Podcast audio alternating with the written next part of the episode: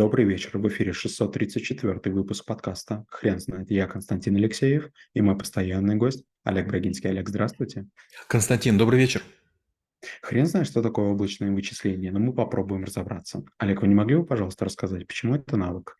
В какой-то момент времени, когда уже стало много серверов, много каналов передачи данных, стало понятно, что есть некоторые мощности простаивающие. И возникла идея предоставления каналов, памяти, баз данных и вычислений on-demand по запросу. И так появились компьютерные вычисления. Например, есть некая НИИ, есть какой-то завод или фабрика или какое-то учреждение, которое имеет избыточные мощности компьютерные. И вот в какой-то момент времени они высвобождаются. Ну, глупо их держать и там работать на низких оборотах. Поэтому создаются некие виртуальные машины или кластера виртуальных машин. И говорится, если у кого-то есть задача, и вы умеете входить в нашу систему операционную, или мы вам сделаем эмуляцию вашей системы операционной, мы готовы продавать так называемые Xbox. Это такие небольшие виртуальные машины, которые имеют сколько-то ядер, сколько-то там э, гигабайт памяти и так далее. Если у вас сложная задача, вы заказываете такие какие-то большие такие палеты этих Xbox, и там у вас будет какое-то гигантское количество ядер.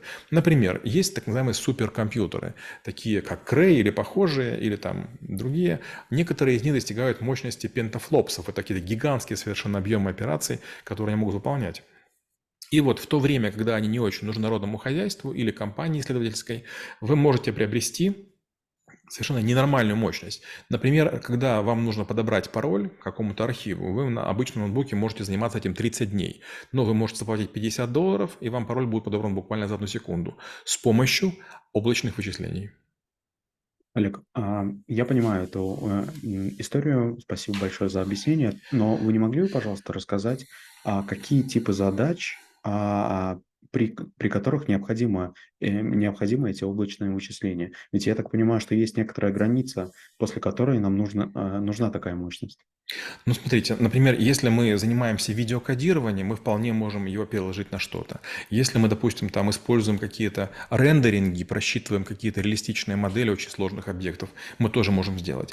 Общая задача компьютерных вычислений – это обеспечить эластичность. То есть мы можем а, дать некую задачу, и она должна занимать максимально большое пространство на выделенном ресурсе для того, чтобы э, отработать как можно быстрее, а потом свернуться в ничто для того, чтобы другим задачам дать такую возможность. Получается, что есть разные так называемые конкурентные и неконкурентные выполнения.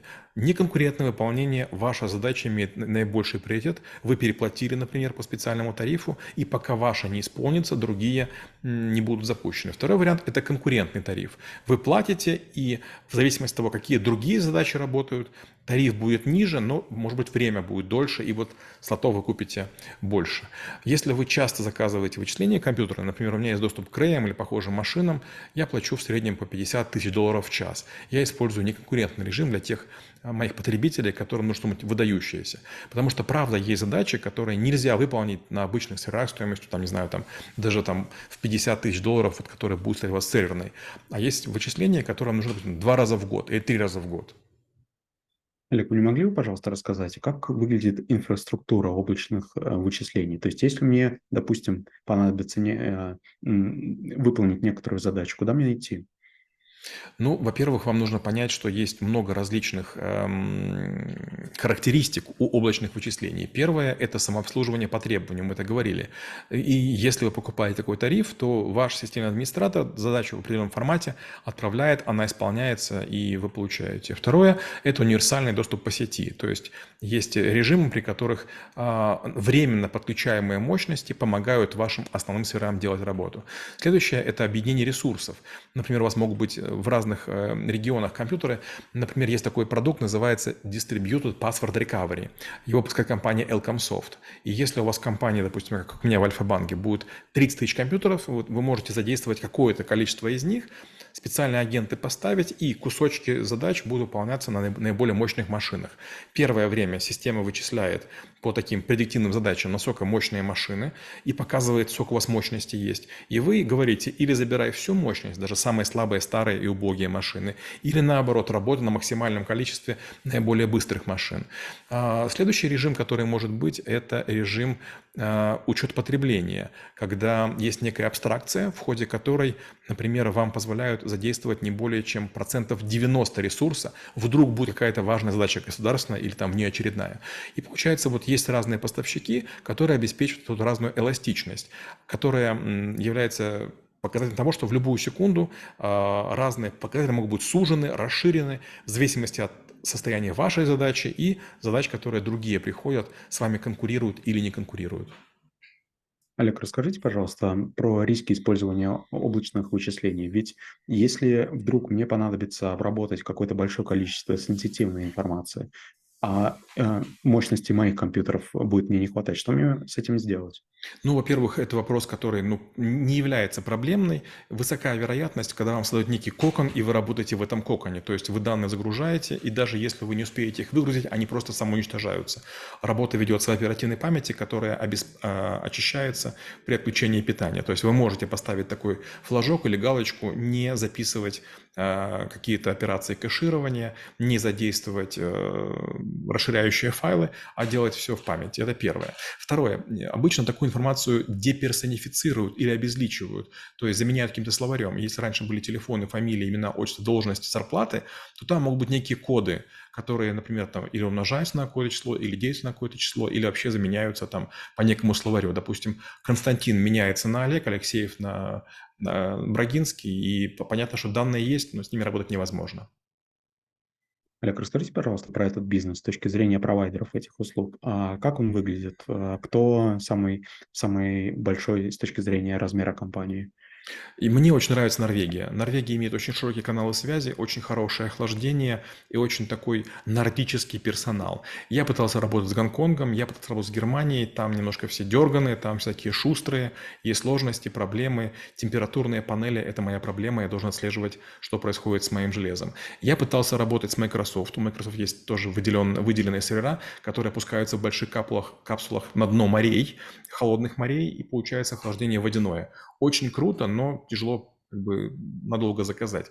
Знаете, если вы имеете доступ к какому-то крутому вузу, и у вас есть какая-то научная тема, у вас уже есть слоты, которые позволяют задействовать суперкомпьютеры. Это очень круто, это очень здорово.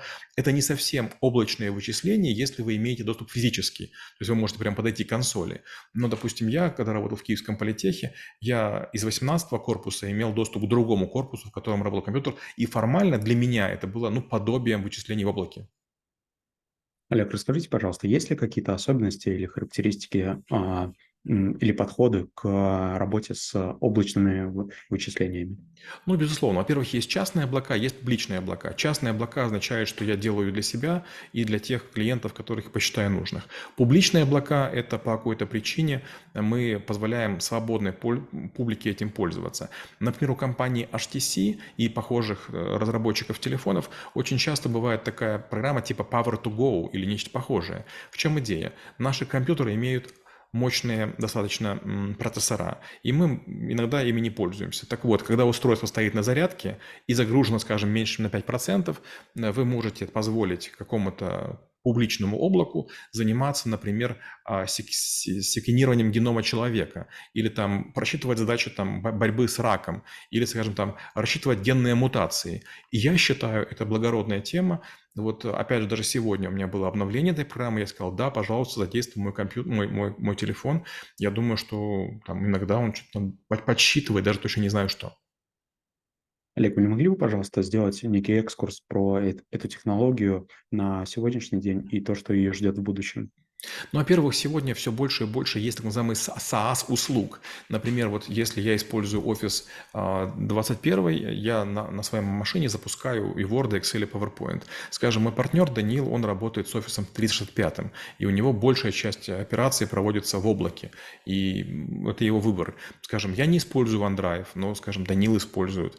Есть много людей, которые какие-то задачи выполняют на а, внешних серверах, которые имитируют AutoCAD, ArchiCAD, PICAD или другие CAD-системы. CAD – это называется Computer Aided Design, то есть дизайн, который э, создается с помощью мощных, мощных машин. И вот виртуальные различные облака, которые позволяют это делать, они очень востребованы. Например, сейчас в Photoshop есть такая опция, называется General Fill. Что это, как это выглядит? Вы берете какую-то картинку, если у вас есть э, подключение к Cloud Adobe, вы пишете, допустим, я хочу, чтобы впереди, впереди там 20% дополнительных дополнительных картинки было э, озеро. И вам, получается, возле вашей картинки есть три варианта озеро. Вы озеро выбрали. А теперь говорите, а слева я хочу горы, а справа я хочу огонь. И вы прямо берете любую картинку, на которой есть Константин, на которой есть какой-то, не знаю, там, чайник, на которой есть э, карандаш, дорисовываете. Или людьми, или э, канцелярскими принадлежностями, или элементами интерьера. И облако пытается с помощью искусственного интеллекта создать изображение, которое было бы максимально реалистичным для вас на конкретном компьютере.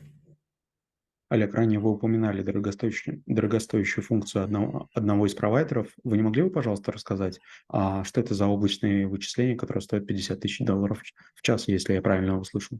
Да, есть некоторые виды информации, которые очень сенситивно используются различные а, шифрования с длинными ключами, обычно 1024 знака или бита. И, конечно, такое подобрать на компьютере невозможно, ни на каком, ни на каком сервере, это будет длиться там столетиями, но есть некие данные, которые, например, сотрудники, увольняясь, не сообщают компаниям свои пароли и используют там или WinRAR, или там WinZip и так далее. Но если WinZip позволяет подбирать примерно 17 миллионов паролей в секунду на обычном ноутбуке, то WinRAR позволяет подбор не более 4000. И понятно, что некоторые подборы будут длиться там чуть ли не миллиард лет. И в этой ситуации, да, компании приходят и говорят, как бы, «А можно подобрать? Я говорю, да, можно, мне деньги платить не нужно, вот оплатите э, вот этой компании, если время останется, то я уж как бы, извините, заберу его себе. Олег, спасибо. Теперь на вопрос, что такое облачные вычисления, будет трудно ответить. Хрен знает.